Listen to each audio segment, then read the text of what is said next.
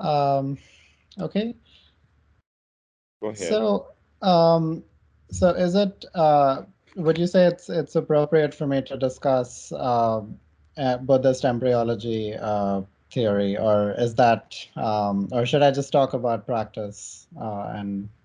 Well, if you understand the reason for practice, and by the way, welcome. This is our first time together, uh, and people might want watch this video and be curious. So yes, um, having a, a, background and and uh, uh, time in India, you already have been indoctrinated into the same things that um, the Buddha had to deal with with people.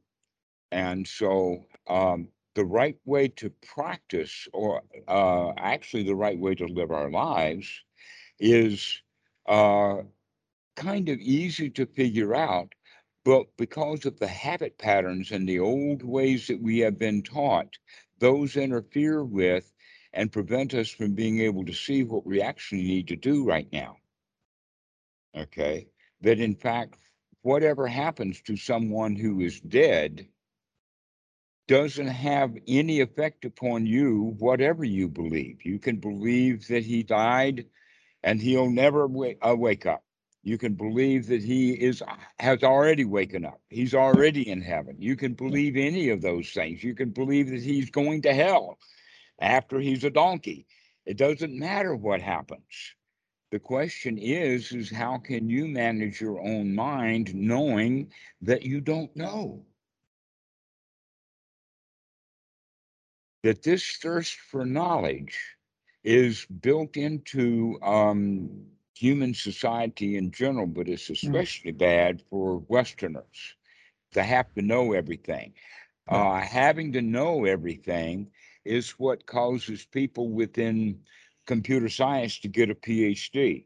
It causes Buddhists to become Buddhist scholars. It causes some Brahmins to be Brahmin scholars, and they even memorize the um, uh, the Rig Vedas and the Brahmashads.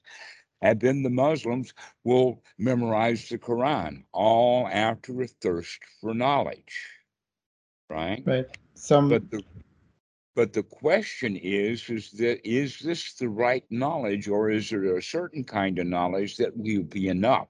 And when we have just enough knowledge, then we don't need to go in the pursuit of more knowledge and more knowledge and more knowledge, that we've got enough. When will that ever happen? Because for some people, most people, it never does, and they're still thirsty for knowledge. They're still wanting things, even at the point of death. They're still wanting something. And so they can't even stop long enough to enjoy their own death because they want something. They want to know something. Okay. So the question is how can we train the mind to become satisfied with how things are right now, even though we don't know what we want to know? And it doesn't matter who tells you anything, that does not prove that it's true that you're enough of a scientist to know that there is a physical reality and that we can prove things because it can be discriminated, uh, demonstrated over and over and over again. Right. An example of that is um, Einstein's uh, general theory of relativity and the fact that space bends with gravity uh, and they worked really hard to get a very, very first photograph of a, an eclipse so that they could show that the stars are out of alignment because the light had to be bending around the sun and that they can only see that. Well, guess what? Every astronomer and every physics professor that I know of still looks for um, eclipses so that they can take their photographic equipment out there and show that again over and over again, and it happens every time. There's been hundreds, maybe even thousands of photos taken that prove that uh, uh, uh, the gravitational big objects bend the space, which show uh, the alignment is not in a straight line. That in fact the star is behind the sun and it's over here, but by the line of sight, it's actually out there. But when the sun moves away, the star moves back where it used to be. All right.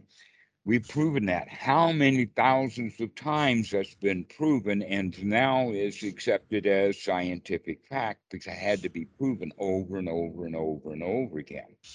And yet, all we have for rebirth and reincarnation is stories, and we've got no physical evidence anywhere. Uh, are you familiar with the Ian Stevenson database? Uh, do you do you consider it remotely credible? I, I don't know what you're talking about. No, a data. Are you probably talking about a database of stories? Uh, well, st stories that have, um, to some extent, been verified, but of course there are um, to people- some extent. Okay, some let's extent, go yeah. back from some to some extent, which is now hope, into going back to the bending of light with the eclipse, where that's over and over and over and over and over and over again. That's the whole point now is, is that that is verifiable evidence. The other is all based in hope. And in fact, you, everyone, even the people who were building that database, live their life as if it doesn't matter. Except that it gives them mental pain because they want to know. Mhm. Okay. And they still don't know. All right. Now, here's another example of that. On the History Channel in the United States, when uh, uh, cable came into to use many years ago, there was an ongoing program on the History Channel where they would go with their uh, scientific equipment. I mean, uh, Geiger counters and all kinds of radiation and electromagnetic and all kinds of stuff, including very, very high speed cameras and all kinds of stuff. And they would go to every haunted house that had Mhm. ever been called haunted. And they would do a documentary on that haunted house about how spooky it was. They would play spooky music, and the end of the uh, every one of these, they would then admit that we didn't find any evidence at all. Yeah. Okay, that's the whole problem. There is no evidence of ghosts, those kind of ghosts. but there is clear evidence of preta. Uh, the hungry ghost in the in the hell realms and you know the woeful states. there's clear evidence of those? Well, here's the preta is any time that you are hungry and thirsty after something that you can't get, you have Yeah. become a hungry ghost. Fair, fair enough. Yeah, that's a that's a good uh, good way to say it. Yeah, that's fair. Okay. So this is how we begin to understand the teachings of the Buddha is, is that we've got work to do right now to clean out our minds rather than worrying about stuff that have no answers to them. Right. Because there will be no end to your suffering because there will be no end to the questions. What we need to learn is how to become satisfied, even though we don't know what we want to know. So, the Um, way that you can do that is for anyone who is in your life is dead, you can say goodbye to them and let them go. This is what we call in Buddhism a relinquishment or turning loose. They call it letting go, but a but it's not just letting go because um, we're actually clinging strongly to it. So letting go for us normally is that's the kind of letting go. All right. Yeah. There's an easy letting go, and that's this, but we don't do it that way. We don't just let go. It's like we have to struggle with having it taken away from us. Mm. But that's what real clinging is. Real clinging is the fact that uh, that we lose anything, anything that we get, we're going to lose, and anything that's dear to us is going to cause us grief. Yes. If if we know that, then we can plan in advance so that we know how we are dear to things, knowing that if we are dear to it, it will cause us grief. Now, are we willing to go through that grief or are we willing to kind of let go in advance? So Mhm. that we don't have to grieve so much when we lose it. An example of that would be somebody who's got a laptop and they need it for their work, but they know what they're doing. They know that laptops are temporary, so they're going to have a whole another laptop as backup. So that when that laptop dies, they don't go through a grief process. They've got something ready to go. Right. Okay, so that would be wisdom and planning is to have an extra copy of something that's temporary. Mhm. So when the when the gallon of milk is getting low, it's better to go buy some new uh, some milk if you're going to the grocery store rather than going ahead and running out and then feeling a loss of milk. I don't have milk. Oh, poor me. I'm grieving over loss of milk, loss of Mhm. laptop, loss of a loved one. The thing of it is, is that uh, that's the main teaching of Buddhism, is is that anicca vata sankhara, everything that uh, is in existence that is put together, compounded like water. Water is temporary. Though some of the water molecules may or may not have been lasting millions of years, there's no evidence to know how long a water molecule has been a water molecule. It could have been uh, produced in a fire, it could have been produced in the body. In fact, that's something a lot of people don't know about, and that is the urine that you produce is not equal to the amount of water that you drink, that the body actually produces water because we eat the hydrocarbons, we break the hydrocarbons down with oxygen, give by breathing, give the oxygen to the high, uh, to the carbon, creating carbon dioxide. We breathe that out, and the hydrogen is combined with the water, and that is flushed out of the body with urine. If we know that, then we recognize, hey, a lot of the water that we just pissed out right now is brand new water. It wasn't water, it was hamburger last week. Um, well, it's interesting that you touched, they used the word hamburger because uh, that's another question that I wanted to ask you about, um, you know, Buddhist practice in general. Um, so now, so there is a certain teacher uh, who is, um, I mean, to my mind, very, very wise in general, very um, knowledgeable, uh, who presented the, who presents the following argument. Uh, he says that in Buddhism, uh, to, in order for you to have killed something, uh, you have to have used a weapon. Uh, you, you have had to have the intention to kill something. You use a weapon. Uh, the being dies. Uh, then you've killed the being. And then you point to a plate of meat uh, or to, um, you know, to, to, uh, to a slab of meat in, in the store and say, Did I kill that uh, slab of meat? No. So I'm just eating it. I'm not responsible in any way for how that meat got there. Um, do you agree here- with? Do, Well, no, I do not agree with any of that, other Yes. than to say that that is typical ordinary mind state. Ordinary people live their ordinary lives with a whole collection of ordinary rules that they're trying to justify their existence against. But let me put it another way. And that is, is that if the mind is noble, if you are in a state of satisfaction, then you're unlikely with that mind that's in a state of satisfaction, you don't want anything, then the likelihood of you going and killing a big animal or killing a human being is quite remote because you don't want anything from them. Almost always killing uh, requires the desire for it to be dead. And that's just an ordinary way of looking at it. But the noble way of looking at it is, is that I don't want anything, so I'm not going to harm anyone. If I don't want anything, I'm not going to steal anything. If I don't want anything, then I'm not going to lie to try to get it. what about the need for food? Um, so, are you a vegetarian, for uh, for instance?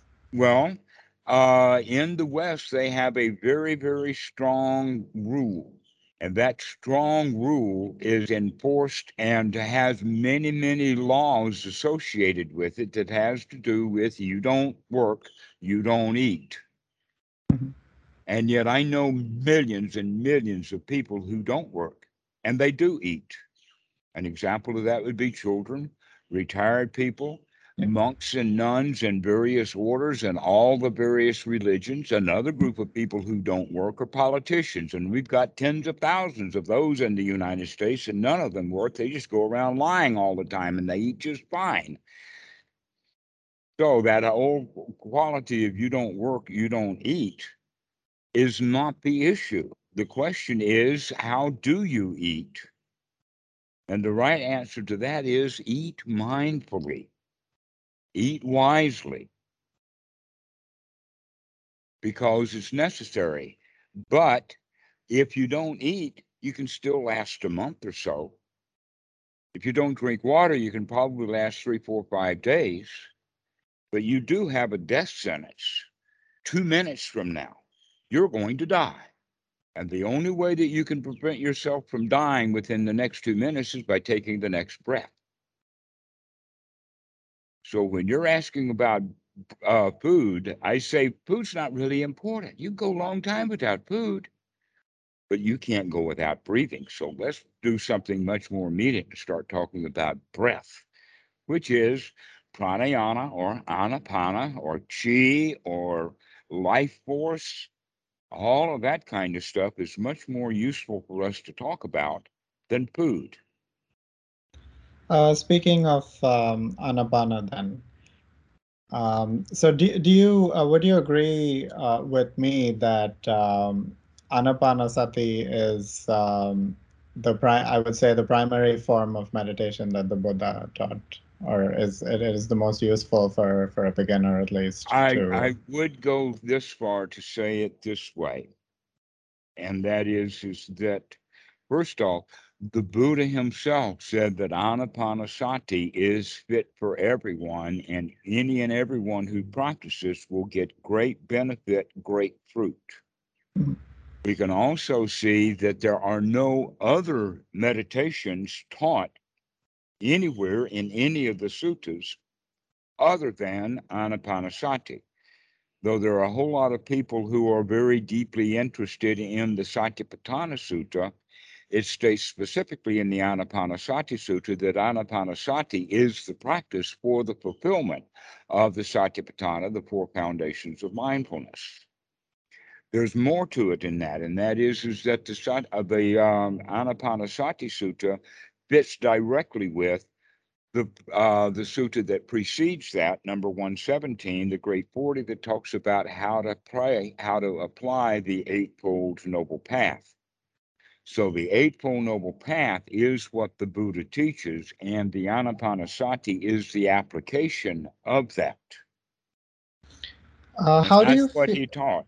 And so metta meditations, kasina medit uh not uh yeah, kasina meditations, um uh charnel ground meditations, all of those kind of things have their value, but they are not liberating. Mhm. Even metta practice with the four Brahma Viharas are not liberating. But what is liberating is the mind state that we can get in so that we can see how things really are. Mhm. And this is the practice of Anapanasati. Next point about that, and that is, is that Bhikkhu Buddhadasa has said that the, the Buddha only taught one kind of meditation, and that was Anapanasati, and caused a great deal of kerfuffle in Thailand, causing a great deal of literature search. Because when Bhikkhu Buddhadasa said something, he had enemies, and boy, would they try to attack him. And they could not prove him wrong when he said that Anapanasati is the only practice that the Buddha taught. There are suttas, uh, considerably numerous, uh, as I recall, that talk about um, sending. Uh, I, I don't know whether the word is metta or whether it's you know loving kindness or equanimity, uh, something like that, in in uh, various directions. Or and um, All right, all right. Now we're we're getting in confused about language and words. One thing that we can understand is, is that metta practice was a Brahman practice, and it was practiced in, in India before the time of the Buddha. And that there were uh, there's about that the monks, uh, the bhikkhus, uh, encountered this group of people who were doing the metta practice, and they told them what they were doing, and then the monks came back to the Buddha to talk about it. So we know those kind of things exist. And we also know that if you are practicing metta, you are actually having wholesome thoughts for someone. That means that you're practicing wholesome thought. So metta is only an example of a wholesome thought. What the Buddha did teach was wholesome and unwholesome thought, and to remove unwholesome thoughts and to put wholesome thoughts in the mind. Mm-hmm. But metta is not the only wholesome thought. And in fact, a whole lot of times people are practicing metta and their metta and their thoughts are not wholesome. And a clear hmm. example of that is, oh, let all beings be happy. May all beings be free from suffering. Guess what? That is a, a, a hope. A much better way that's actually wholesome is, wow, I wish everybody felt as good as I do right now. Hmm.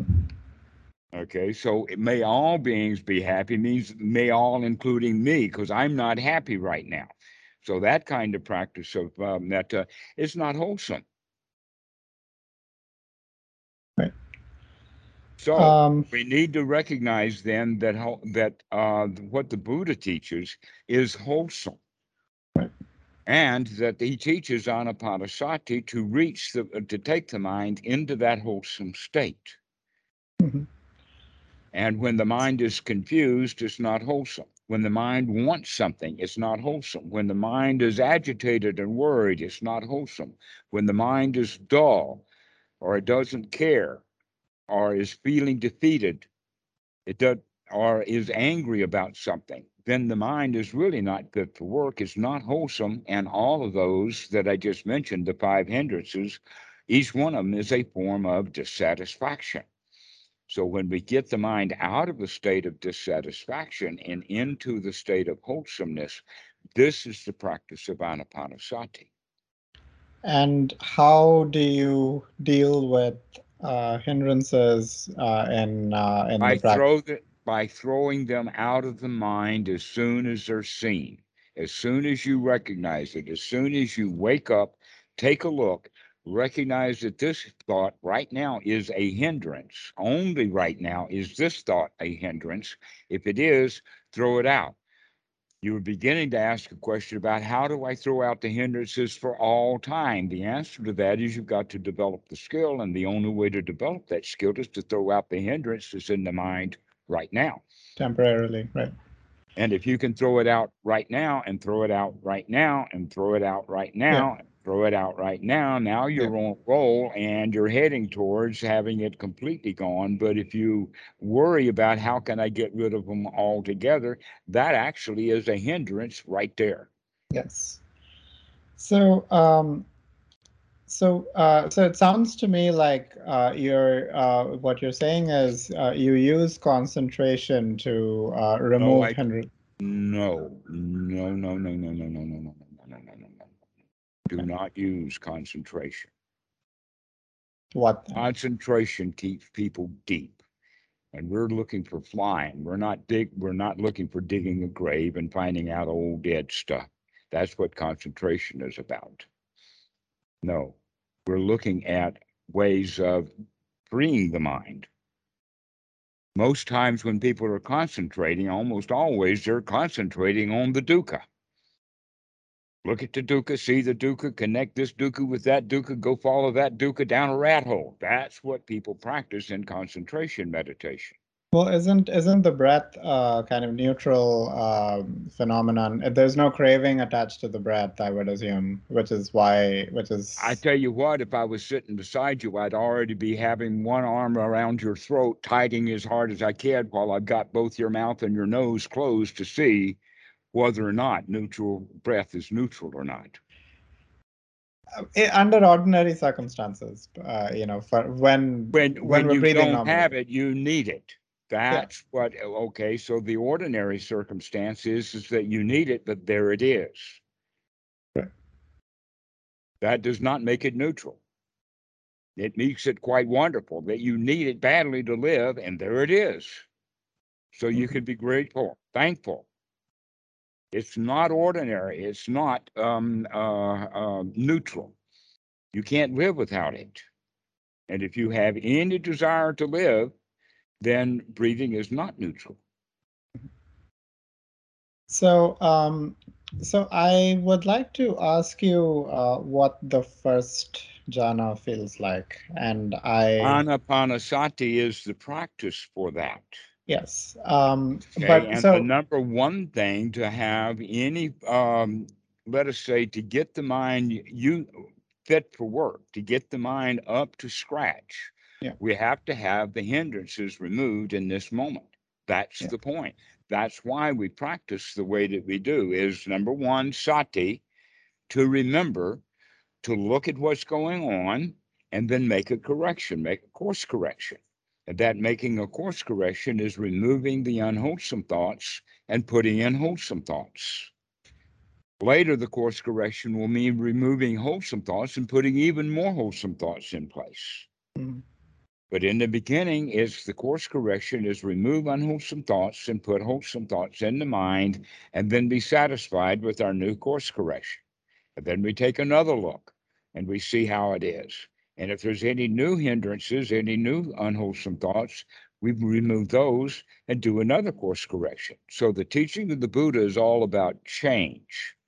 But in order to be able to change, we have to see how things actually really are.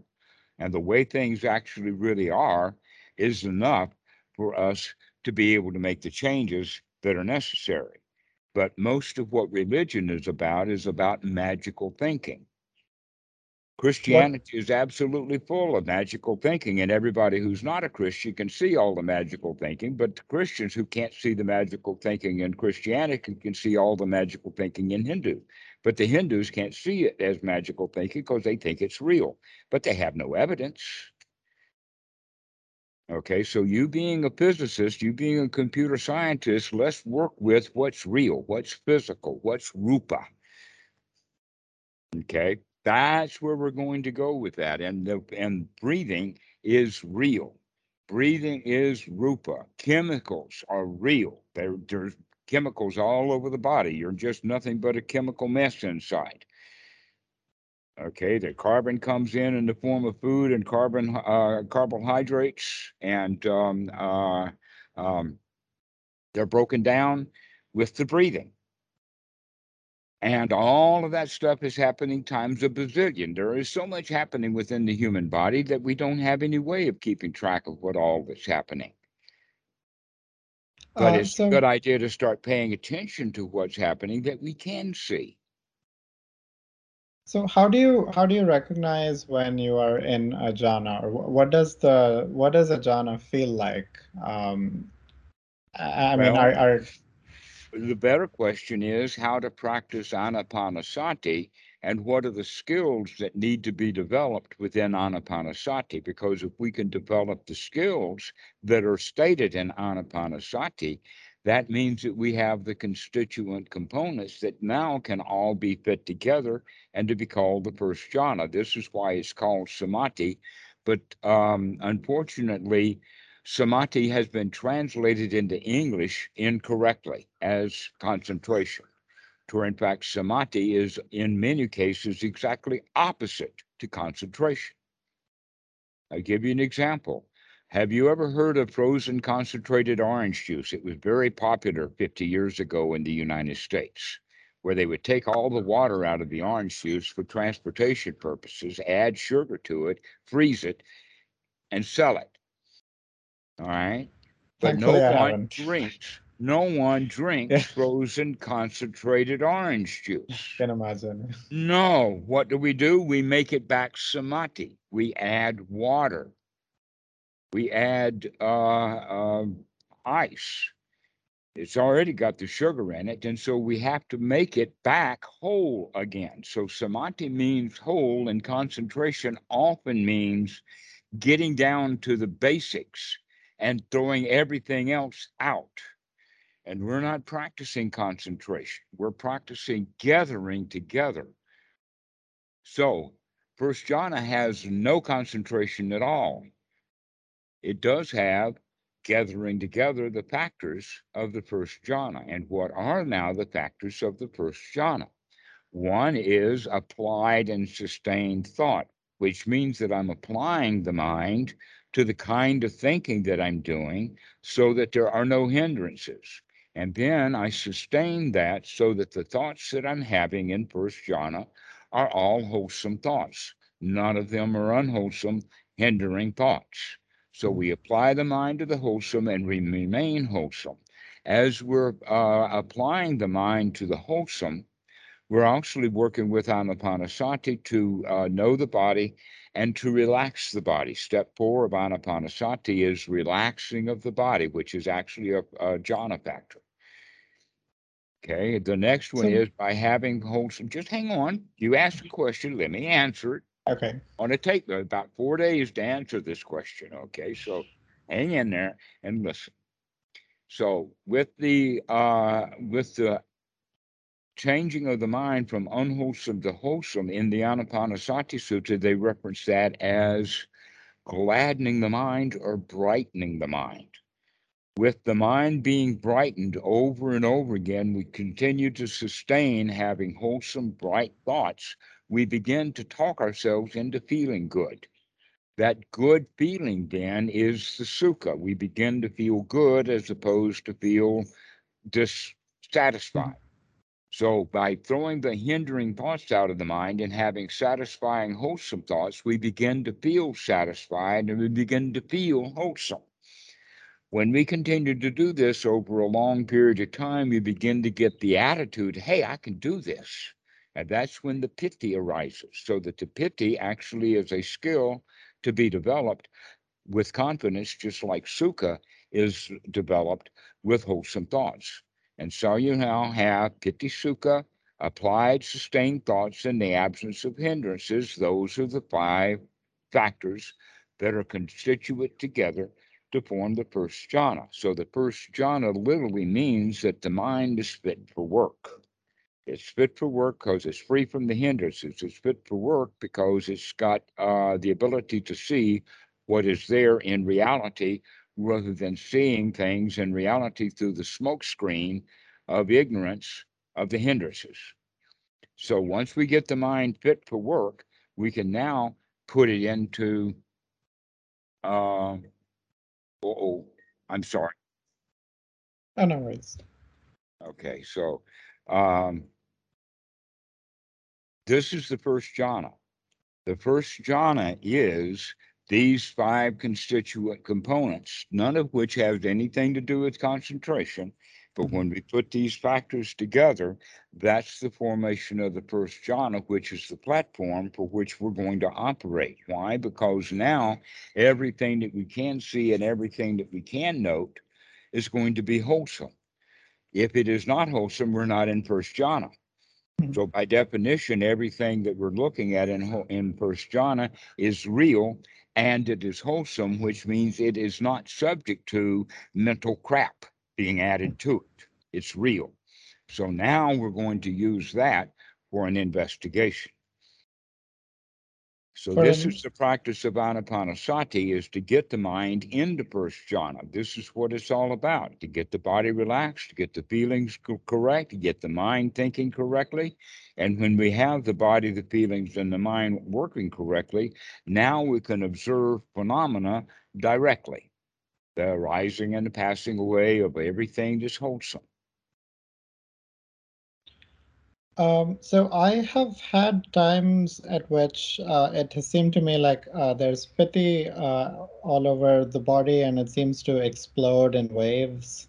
Right, but Um, this is ordinary. People have those experiences by riding the surfboards. People have those kind of experiences racing their cars, Right, going so to uh, right. So thrill Right. seeking Yeah, it's a common experience. It's nothing special about it.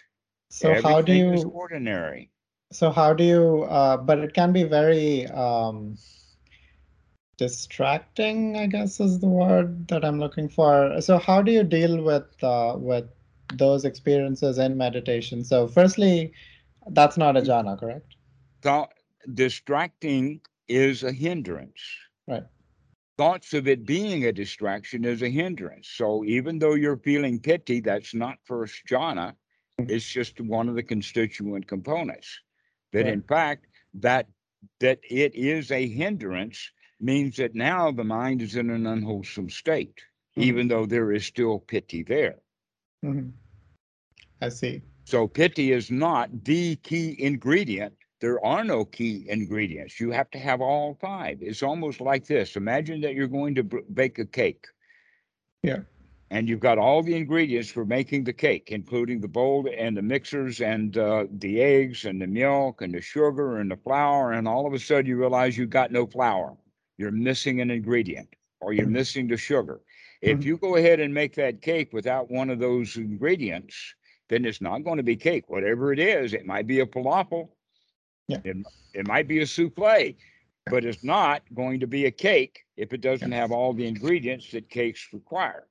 Fair, fair enough. That's the- Um, That's what we have to understand that it's a collection, it's a samadhi, it's a putting together of things, not that one is something more important than the others.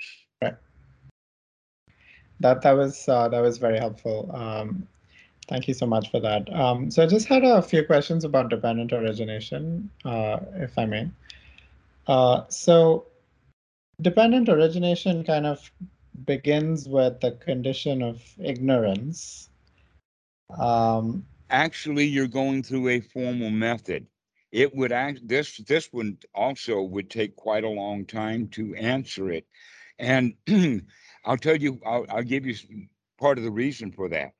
And let me describe it this way.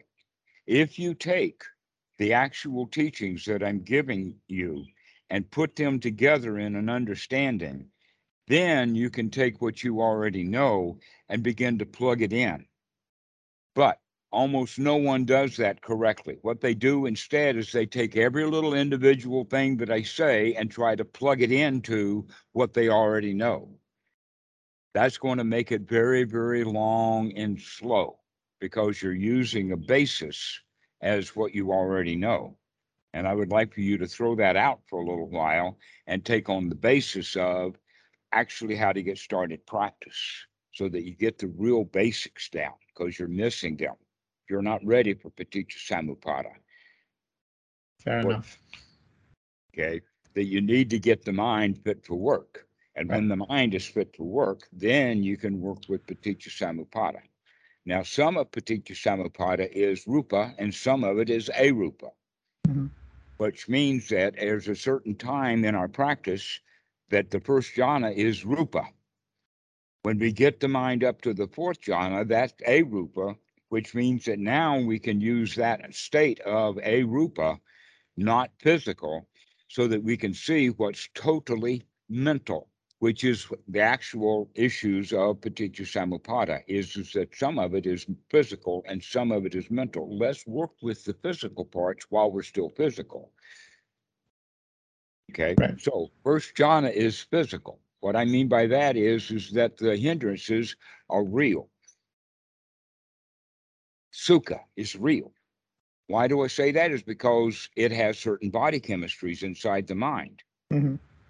Okay, it has certain body chemistry in, in the body. If you feel good, th- there's going to be a different body chemistry than if you're feeling agitated, uptight, or angry. Right. Then you're going to have different body chemistries. So this is all quite real. When people are um, experiencing piti, it's clearly real. An example of that would be a touchdown made at a football game. Uh, let us say it's the star uh, end of the year uh, World Cup or uh, Rose Bowl or something like that. And the guy, the, the quarterback, makes the touchdown. What does he do immediately after he makes the touchdown? Celebrate. He celebrates. That's what piti is. It's celebrating. and it has physical manifestations to it. Yes. Um, Okay. So this is why we're going back to very basics. Let's stay with the basics until we get the basics down.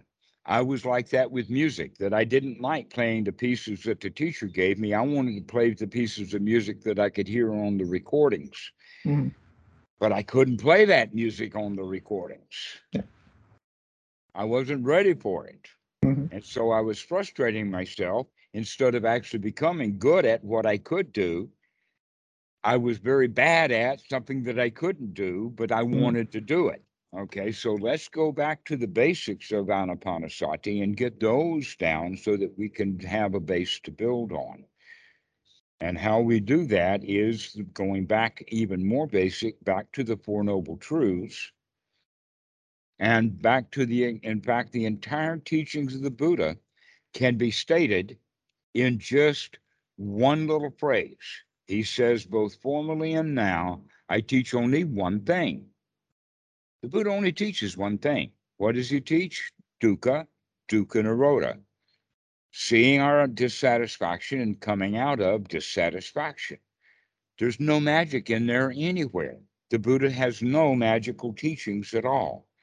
The Buddha did not teach magical powers. He did not teach rebirth and reincarnation. He did not teach other worlds. He taught suffering and the end of suffering.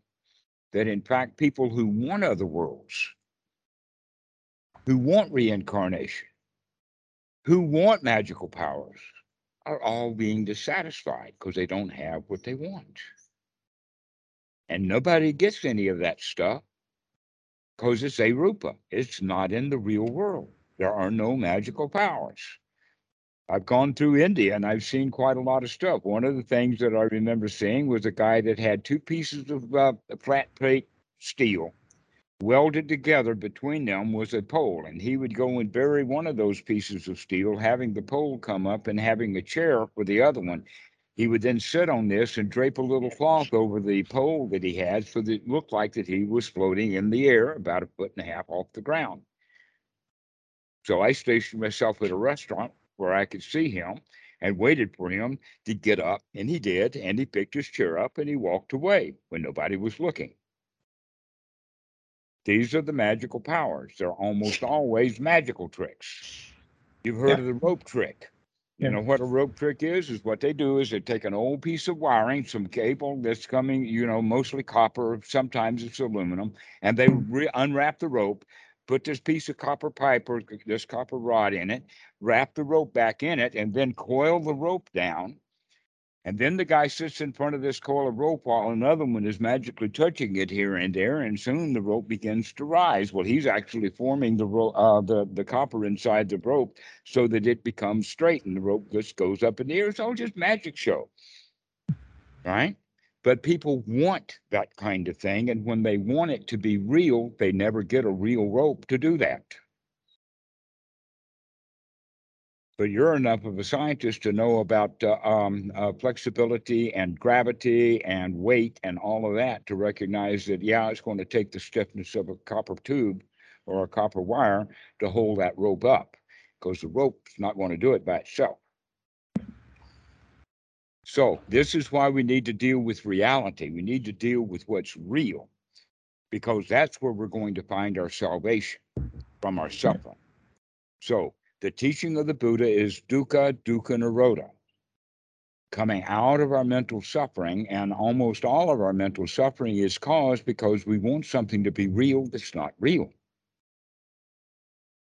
If we do, if we're satisfied with what is real, now we've got something going to be satisfied with what we've got to be satisfied with what's real. This is the basic teaching of the Buddha. The question is, how can we come out of that state of being the first noble truth, of being in a state of being dissatisfied, into the third noble truth, we're in a state of being satisfied, as by understand number one, how we got there, the second noble truth, and number two, what we can do to get out of that state right now, the four, the eightfold noble path which has sati to look at what we're doing, to mm-hmm. remember, to look at what we're doing and then make a change to throw that unwholesome hindrance out of the mind and put a wholesome thought in the mind over and over again until we begin to feel really good.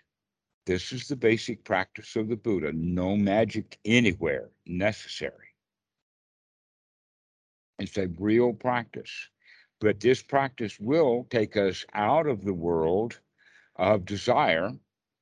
And so we become, uh, in the Pali, the word is lokuttara, we become above dislocation. We become above our environment. We become above the rules. We become above our own desires so that we, we are able to live in the world of ordinary people, but we don't get it rubbed off on us. We don't become worldly again simply because we're in the world. Just like a swimmer can swim in the water, but he does not become water. So he could be in the world or in the water, but not of the water. He's not the water. So when when we were raised as children because of our own ignorance, we we joined the world. Very, very rarely would be a baby that was born that could see with wisdom the reality of the stupidity of the things that his parents are telling him. None of us. We're all born in that ignorant state. And then we're raised in that ignorant state so that everything that we collect, everything that we remember, every childhood rule that we've learned, that we grow up with, we learn that in ignorance. This is why ignorance starts at the foundation. So everything that we learn, all of that stuff that's put together, all of those sankharas are learned ignorantly.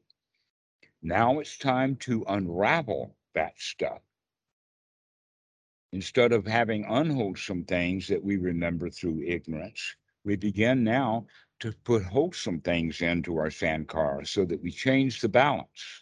And sometime in the future, eventually, you've had so many wholesome thoughts recently and so rarely unwholesome thoughts that the new wholesome thoughts begin to outweigh the old unwholesome thoughts.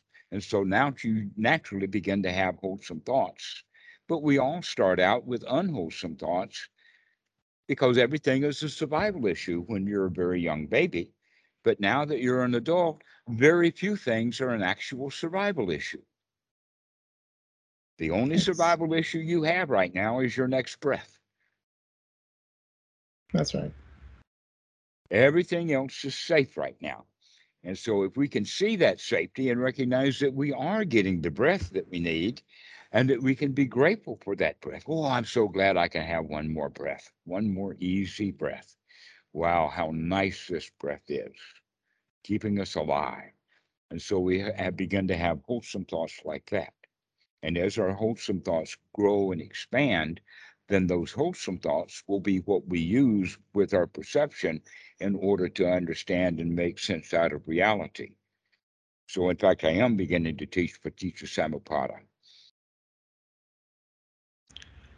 So let's go back to the fact that the Buddha actually teaches only one thing. And so when we see the five of this and four of that and eight of those and 16 of them things and 12 of this and nine of those and all of the five more of that and four more of those things and three of them, all of those numbers are mere mnemonics to look at the various components. But when everything comes back together, the teachings of the Buddha is just one thing, and that is dukkha, dukkha nirodha.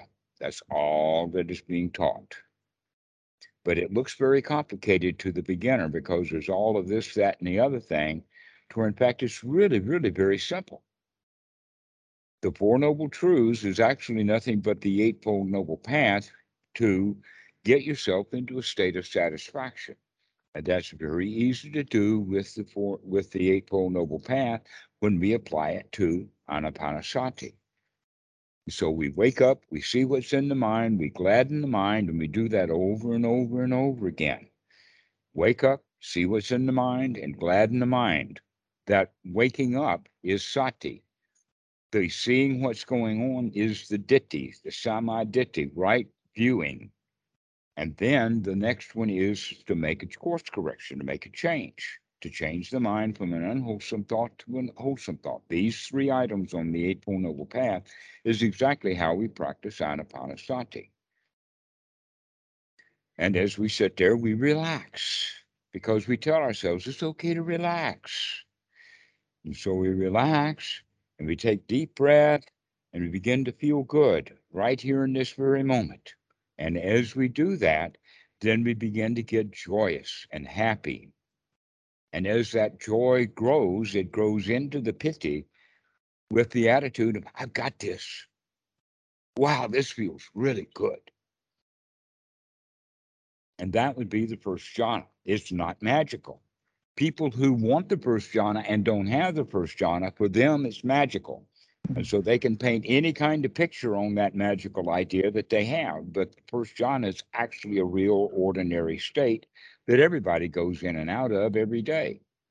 The question is, can you see this stuff correctly and clearly? And then um,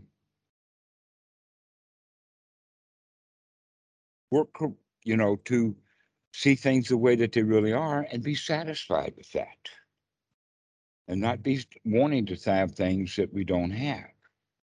And so this is the, the correct way of, of practicing, and it's better to do this in seclusion. Because the world will keep us in hindrances.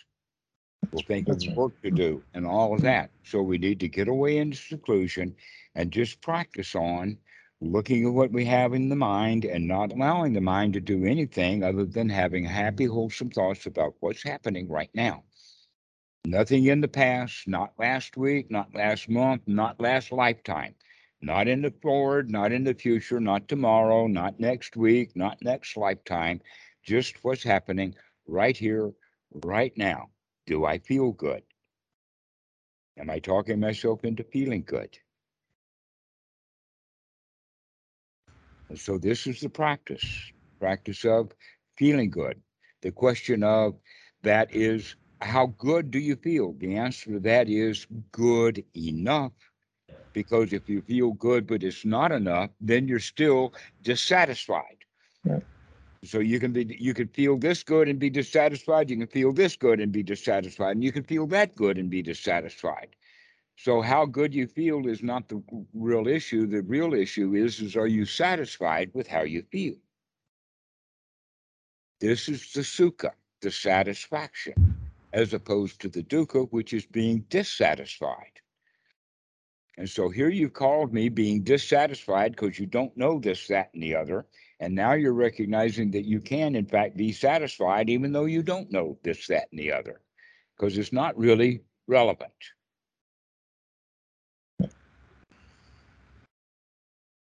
So this is um, how we begin to practice, and I would recommend rather than the normal way that Westerners practice is um, sitting for long periods of time, it's better to practice quite often, four to six times a day for a short period of time, like 10 to 15 minutes. If Right. you practice like that, then you've got a, a fresh, bright mind that you can work with and bring that mind into a happy state. But if you've been sitting there on the floor for 30 or 40 minutes, and the mind is dull and the breathing is not good, then we're wasting our time sitting there on the floor. Uh, we're thinking that we're getting some value because we're at least racking up the hours as if some karma machine is keeping track. But karma machines don't have clocks.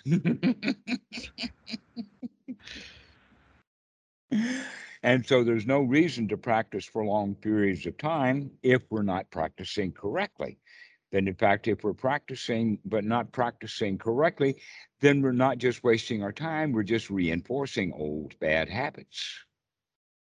So it's better to practice short periods of time and practice over and over and over again to get the mind back into a really good happy wholesome state. Mhm.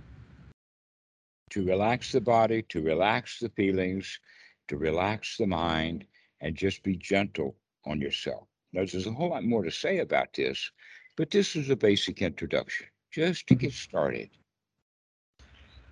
Well, uh, thank you so much, um, Dhammarato. I um, really appreciate you taking the time uh, to tell me all of this, and I will uh, continue with my practice, which um, uh, in recent times has been uh, less successful than than it used to be. but I will continue, and hopefully I will make progress over time. Okay, well, I'm hoping that whatever you've been practicing, you start making some changes to it so that you don't want so much, that you can Right. practice in this present moment. I've got everything I need. I can breathe. That's all I need right now, and I'm happy with what I've got. So this is the new emphasis on practice. This is what we would say is going to be the practice. Mhm.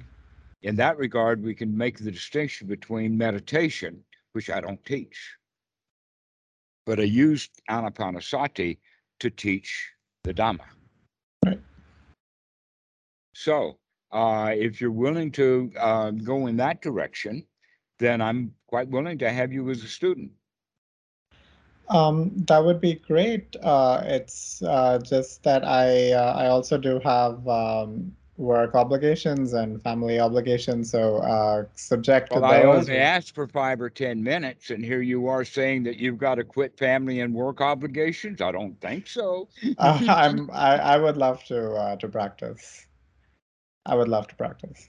Yeah, it doesn't take even an hour a day. You can do even less than an hour a day. One time you can do it is early in the morning when you first wake up. Right. Get yourself ready for the day by saying, Hey, I can take care of this day. This is going to be a marvelous day, and I can handle everything just right. We don't have to think about what we're doing. We can think about feeling good for a while. And then when you lay down at night, instead of thinking about going to sleep or thinking about all the stuff you've got to do tomorrow, you can just think about how nice it is to just to lay in bed and breathe. And here is so snuggly warm, and everything is so cool, and everything is so nice. And get your mind into that frame of reference, and then you'll have sweet dreams because you're having sweet thoughts. But if you have thoughts about how much busy you've got to be tomorrow, then you're going to be busy in your dreams. So these are two times to practice. One's in the morning and one's in the in the night, and then you can plug in a couple of other times during the day for five or Mhm. ten minutes at break or at lunch or when you're driving or anything you can do. That this is not requiring that you sit on the floor in a particular building with a particular Buddha Rupa and um, statuary or maybe a monk and candles and incense, you know, the whole nine yards of it. Sometimes we have beads and bells, and none of that stuff is important. What's important is, is to clear the unwholesome thoughts out of the mind and get yourself into a state of rest. So easy, nothing to it. Mhm. You don't need any of the paraphernalia. You don't need anything other than a happy mind. And we can get that easy enough by taking a few deep breaths. So, what I would recommend is the students call in the beginning once or twice a week. Mhm. So, give it a few days, get yourself into a really good state, and then call me. Or if you don't get yourself into a good state, then for sure call me. Right. okay. All right. Well, we'll see you later. When you, when are you going to call? Um, so let's say the middle of the week, maybe Thursday. If, um, yeah, Excellent. depending on if I've made any progress by then. Yeah. No, actually, what I'm saying is it doesn't matter what progress that you've made. Whatever you're doing, we can talk about it. Perfect. Thank you so much. Okay. All right. Uh, and your name is Karthik. Yes, close enough. Haven't heard that name ever before. Um, well, it's a, it's a Hindu name. I know, I can tell. That's clearly obvious. But I'm not sure which ha- language it is in. I'm more familiar with uh, uh, both Gujarati and Hindi, but I'm that doesn't look like it. That's probably what Tamil? No, that's not Tamil. I am not too sure, honestly, so I don't want to say something that's not correct. So okay. All right. Well, if you don't care, neither do I. That's not relevant. All right. Well, we'll see you again. Thank you so much. Tamil. Mu- Okay. Uh, much appreciated. Okay. Bye bye.